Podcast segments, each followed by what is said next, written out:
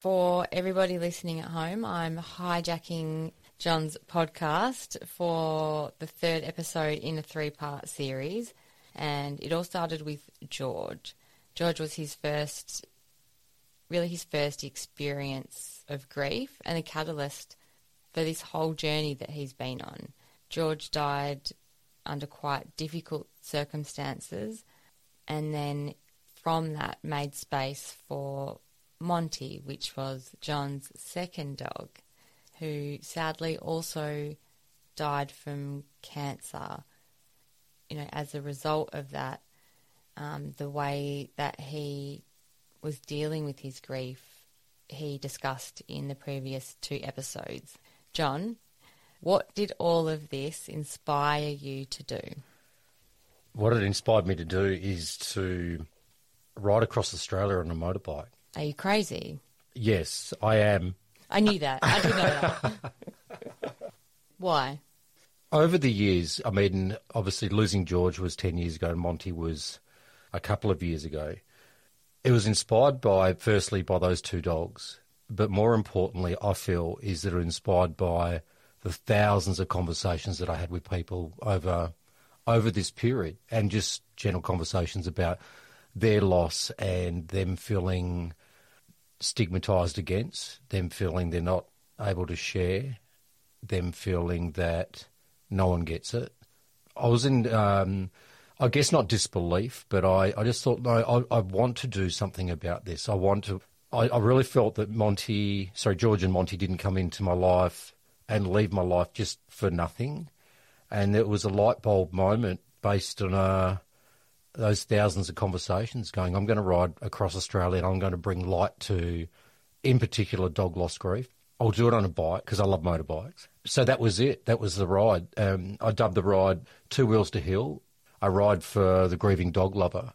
And that extended well beyond me. That was for everyone. It was dedicated to everyone that had lost a dog. And in, in some way, I would do that and ride and speak to people and make new friends and me reach out, people reach in, and that was the essence behind the ride. That was the idea behind it. Okay, and it sounds like from what you're saying that you also really wanted to raise awareness about how serious and significant this issue of dog loss through death and grief can be for people in a society that can often minimise that for other people. Absolutely. Minimise that for, for people who have been through it by those flippant comments that we were discussing before around, oh, just get another dog. And through that, I think, well, I get the sense that it really motivated you to take a stand and be like, I'm not going to stand for it and I'm going to try and reduce stigma, increase awareness, start conversations, start dialogue, and really just see where it goes. I thought, well, let's jump on the back of a motorbike, let's load that sucker up, and let's head across Australia and just spread the word. And why a motorbike and not, say, a plane or a car? That sounded too easy. A plane or a car, if it didn't sound challenging enough for me, like physically challenging. And why did you need that physical challenge? I felt that I needed some type of hardship with it. Not so much mental hardship, but there was definitely mental hardship with riding solo on a motorbike. You, Sure. There's a lot of a lot of factors you have to consider. I wanted to put myself back in a space where I was challenged physically, um, mentally, well, as much as I could. And so was that almost like a representation of the challenge of grief? Absolutely. A lot of people did say, like, just, you know, you can jump on a plane or just stay on social media or. Hand out flyers like a normal person. Um, but, you know, I'm not normal, so hand out flyers. All the best people aren't, so. I just thought it'd be a wonderful experience. Plus, being on the ground and being on a bike, on, on a motorbike, you stand out a bit more and people approach you and you can start conversations. So it's a bit of an icebreaker as well. Plan was was sometimes camp on the side of the road because I was fully kitted out. The other time was stay in caravan parks um, or in campgrounds and just wander around, not push it down anyone's throat. More get people to approach me. And when you're on a bike all kitted up, I mean, that's And su- you had pictures all over your bike, right? Didn't you? I Oh, had like- stickers on the, both sides of the tank, the fuel tanks. It was just a little logo, Two Wheels to Heal, Journey for the Grieving Dog Lover, and also on the front screen. So people would see it parked there. They'd ask about, oh, did you just lose a dog? I said a while back, but this is what I'm doing. And that's how it all started. It was so simple and so beautiful. And so powerful. Yeah, look, it was, um, Well, would have been powerful. it would have been powerful. It would have been. Key word there. I know would that little bridging word that could have no would have I like would better because it was we were well underway with that trip. I was meeting so many people on my travels, and And raising awareness. You were, Raising meet- awareness. you were meeting your goals and, Yep. you know, achieving what you had set out to achieve. But then what happened? so what had happened? I'd ridden south from Perth, my hometown, How far south? as far south as you can go, like while staying in Australia.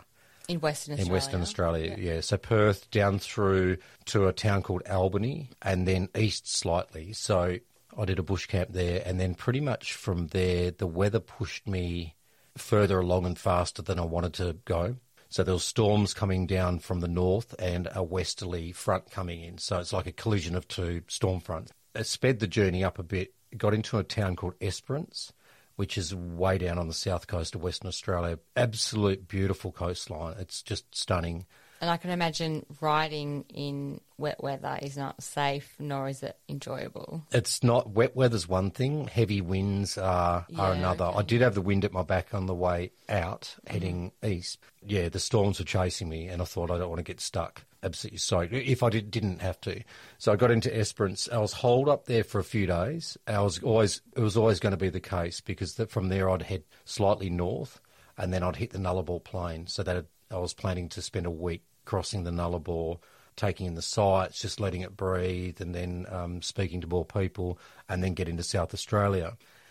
But being holed up in Esperance, the only reason was is that this massive storm front was coming right down through a town about a day's ride north, and I'd head straight into it, and then get to the Nullarbor. And I thought, no, let's let's hang here. Let's just wait till that clears. So, and it was the night before I was all set to go, going right. Bike's good, my body's right, food's all sorted, trips mapped out, like every fuel stops are mapped out, camp spots are mapped out, and then I got a phone call from a friend saying, "Hey, keep an eye on what's happening with COVID." And I said, "Well, it's kind of elevating a bit, but I'm going to be okay."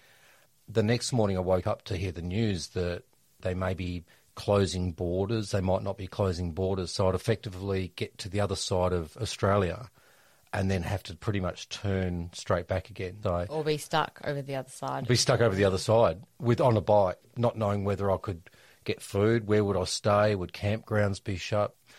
So I didn't make the decision lightly, but on a bike, safety has to come first. So the idea, look, I'll turn back and I'll head back to a town called Pemberton where my parents live, and I will stay there for two weeks. This will all clear up, and then I continue back on the journey. And so at that point where you, so obviously two weeks passed and you, COVID sort of was really kicking in, borders were closed, we couldn't go anywhere. That realization at that point that you were no longer going to be able to continue with what you had set out to do. How was that for you? What experiences, what feelings showed up for you around that? I, I was gutted. I was less so for the planning of the ride because that that's always a potential in any journey, especially on a motorbike. Sure. That things have to be cut short. That's always can sometimes happen.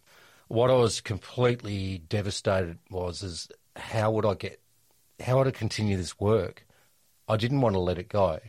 There was no way I could let it go. It was no, this was I, I can't stop. But what do I do?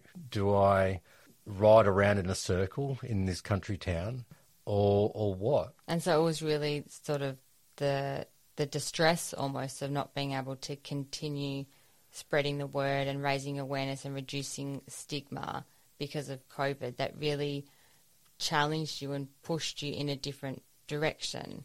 And thankfully, that direction has been the podcast. If you don't mind me disclosing You disclosing that, although everybody knows because here we are. Here we are. I know it's no surprise. I mean, I, it was a different type of grief in Pemberton. I felt isolated, even though I was with my family. My friends were back in Perth. I was stuck there. It's different when you're riding and you're out and you feel you're starting to We have purpose. you have purpose and you, you're starting to achieve mile by mile on the bike and conversation by conversation, achieving what you set out to do. and, that's then a you- beautiful feeling. it's a great feeling. Mm-hmm. And then when you're not doing that, you've promised yourself firstly, and you've promised so many people that you're going and to Monty continue. Monty and George. Monty and George, and I was, and I couldn't go back to Perth. The borders were shut. All my gear was in lockup. Did you feel like you had let George and Monty down?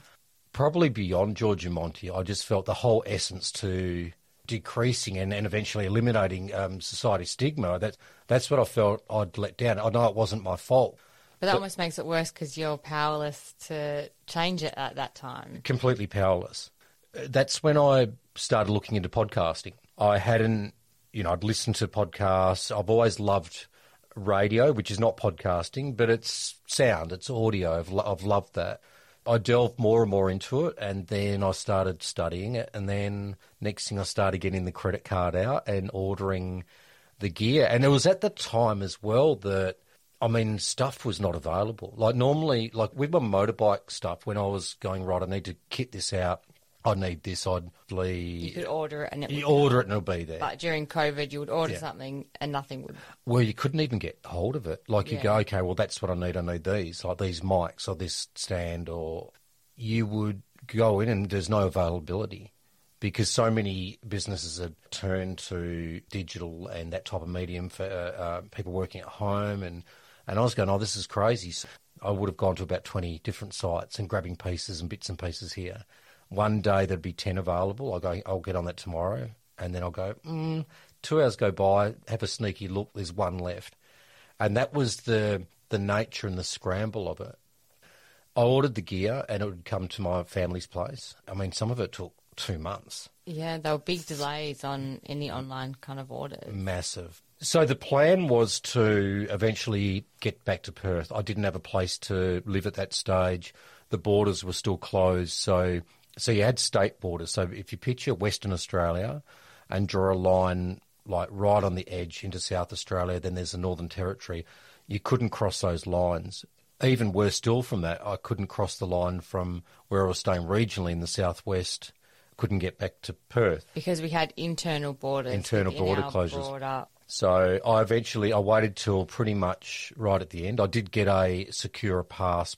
So that's what what happened. I ended up loading up my bike with all my gear that I'd bought for the big trip across Australia and found a beautiful place to live by the beach and set up the studio and from there it's just been record and reach out and Learn. and learn and and spread. You know, this, it has such a wider reach. And I know for me personally, I'm really grateful that that horrible thing happened to you and that COVID happened and turned you back because this, I think, is a such a lovely way to really tick all those boxes that you wanted to with your ride, just in a much wider, broader, global kind of scale. and, and looking back, I'm still grateful for that time because I made some wonderful friends in that short period of time that I was doing the ride, even though I only made it pretty much to the border of the desert of Western Australia. John, thank you again for sharing your story. But before we finish, we just wanted to dedicate this episode to Chloe. Chloe sadly passed away from a rare form of bone cancer. Well, her mum has been friends with John for a really long time. And, you know, during conversations with Chloe's mum, some information came to light about how much she loved Monty. And John hadn't been aware of this, and it was really touching. And so, from me and from John, we would just like to dedicate this to Chloe and say that she was a beautiful human who was lost too early, dying 13 days before her 18th birthday, an animal lover, a beautiful human, a friend, a daughter, thanks, Chloe, for being here for the time that you were.